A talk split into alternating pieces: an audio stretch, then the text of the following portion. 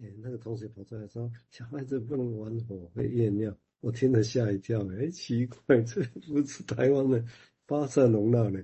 怎么同样的故事，很有趣，哦，很有趣。好，我们接下来请建佑再谈谈当相关，谢谢。呃，回到故事里面哦，那三天过去了，但但是小象的鼻子都还没有恢复原状嘛。但是他发现了一些功能哦，就是它可以打蚊子啦，那它可以把地上的草拔起来送进嘴巴，就不用跪下来啦。然后它如果很热的话，就可以吸河里面的烂泥啊，戴在头上当帽子啊。那但是这些这些知道哦。都是大蟒蛇告诉他的，告诉他你可以这么做，你可以这么做。他说：“哎，我帮你想到一个好处喽，你觉得皱皱屁股怎么样啊？”对不起，小象说：“可我一点都不喜欢挨揍。”大蟒蛇问他说：“你喜欢揍别人吗？”小象高兴地回答：“哎，那我倒真喜欢。”好吧，大蟒蛇说：“你将会发现你的新鼻子还可以用来揍别人的屁股。”谢谢你，小象说：“我会记住这一点。”不过。我认为我该先回家，然后再试试揍人。于是呢，小象又穿过这个平原朝家里走去了。那他一路上就开始使用他的鼻子啦，吃水果啦，从树上摘水果啦，然后喝水啦，等等等的。那走得很寂寞的时候，他用鼻子吹吹一首歌，那声音真的比铜管乐队奏出的还要响亮。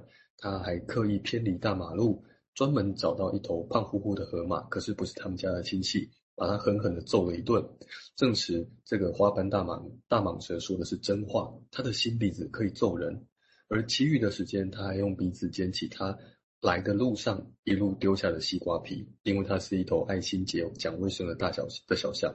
一天晚黄昏的时候，他终于回到家了。他卷起鼻子向大家问好，大家看见他回来都非常高兴，并且叫道：“过来这边，为了你那永不满足的好奇心，我们可以再揍你一顿。”先停在这边哈，那有一个联想就是，呃，蟒蛇啊，其实这个时候它像是一个不太一样的课题哦。它一开始会打小象，但还会告诉他现在发生了什么事情。那他也帮忙小象，不要让它真的被鳄鱼吞了。那之后呢，你帮小象的新鼻子取名字，告诉他可以如何使用哦。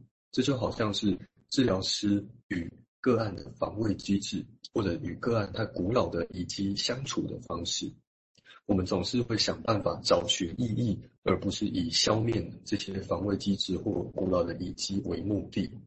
尽管个案总会觉得治疗师会像过去的课题一样打他们，而很有可能有些时候潜意识中的确会发生这些事，就是潜意识中个治疗师真的打了个案了，那就像是 enactment，就是行动了，一起共演了一一些潜意识。正在发生的事情，但这些终究能够在稳定的治疗架构之中重新被发现。那这些这呃如何被发现？是这跟事后这个呃 afterwardness 这个 apricoops 的关系。这些打呢，它其实展演了孩子是如何认识自己与世界的。许多事呢，只能在做之中被发现，也只有做了，或者像维尼卡描述了，课题要被摧毁了。因此，有了被摧毁的真实的反应之后，才变得真实，让主体可以使用。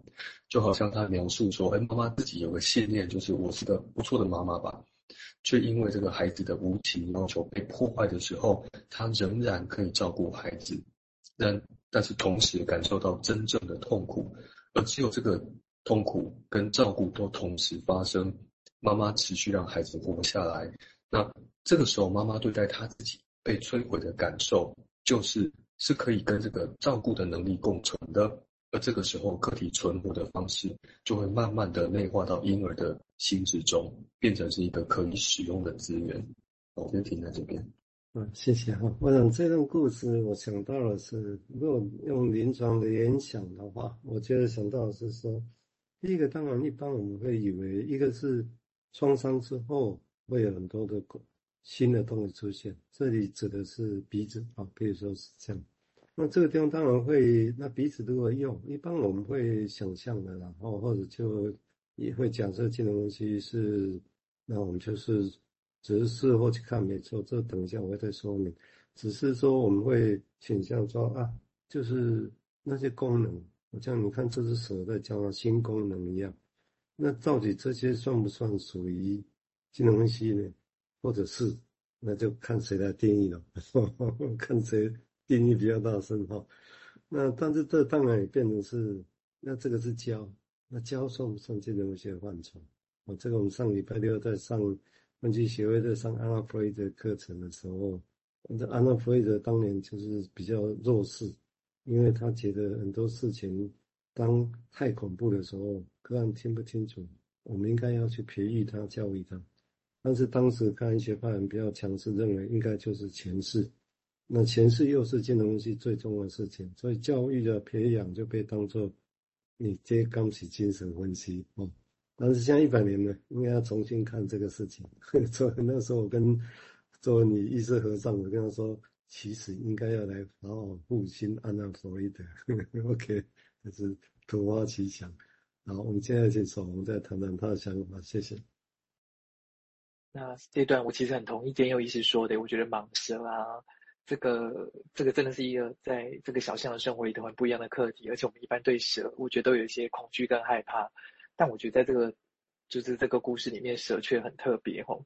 那而且同时就是有 caring 这个小象吼，避免它被鳄鱼吃掉，可是它其实也有设立原则，就是也是有两面，我觉得其实还蛮像一个外在真实的课题会有的样子。那我觉得更特别的是，他其实，在小象鼻子拉长了之后，他其实后面跟着小象去经验了很多那个新的鼻子的用法。吼，我我我觉得这是一个对我而言，我觉得是他们一起经验了某些东西。然后，那可是我自己有一个小小的好奇，就是，嗯，这是我的好奇，就是这个小象其实一开始，他是因为想要知道鳄鱼吃什么的这个想法，这个好奇，然后出发了这一趟旅程，但。好像 鼻子拉长了之后，他的这个好奇好像不见了耶，我觉得好特别哦。好，以上。我们知道变大象要变怎么样子哦？他已经过世，没办法再写了。那这个地方有意思的地方也是，我刚刚讲的是另外一个方向，就是新的东西创伤伤口之后，那会不会有什么新的功用？就像这个故事里面的。但当然，刚刚建立有提到另外一个，就是说。这里先找意义哈，意义哈，就就像 Winnie 讲的，其实这种不是说我要 我们伟大的什么谁说你人生的意义是什么，我们照这个来做。那这里讲的大概比较不是这样，而是说以前的那些古迹受伤的痕迹、防卫，我们事后回头看，哎，好像有一些意义在这里头。那其实指的是比较倾向是这样。哦，那寻找意义跟说，哎，这个是不是有什么新功能？这个遗迹你一定要把它拿掉吗？那现在我们所有的博物馆都把它毁掉算了？好像不是的，对不对？但是我们在心理治疗会不会有博物馆的概念吗？嗯，OK，这个大家想一下哈。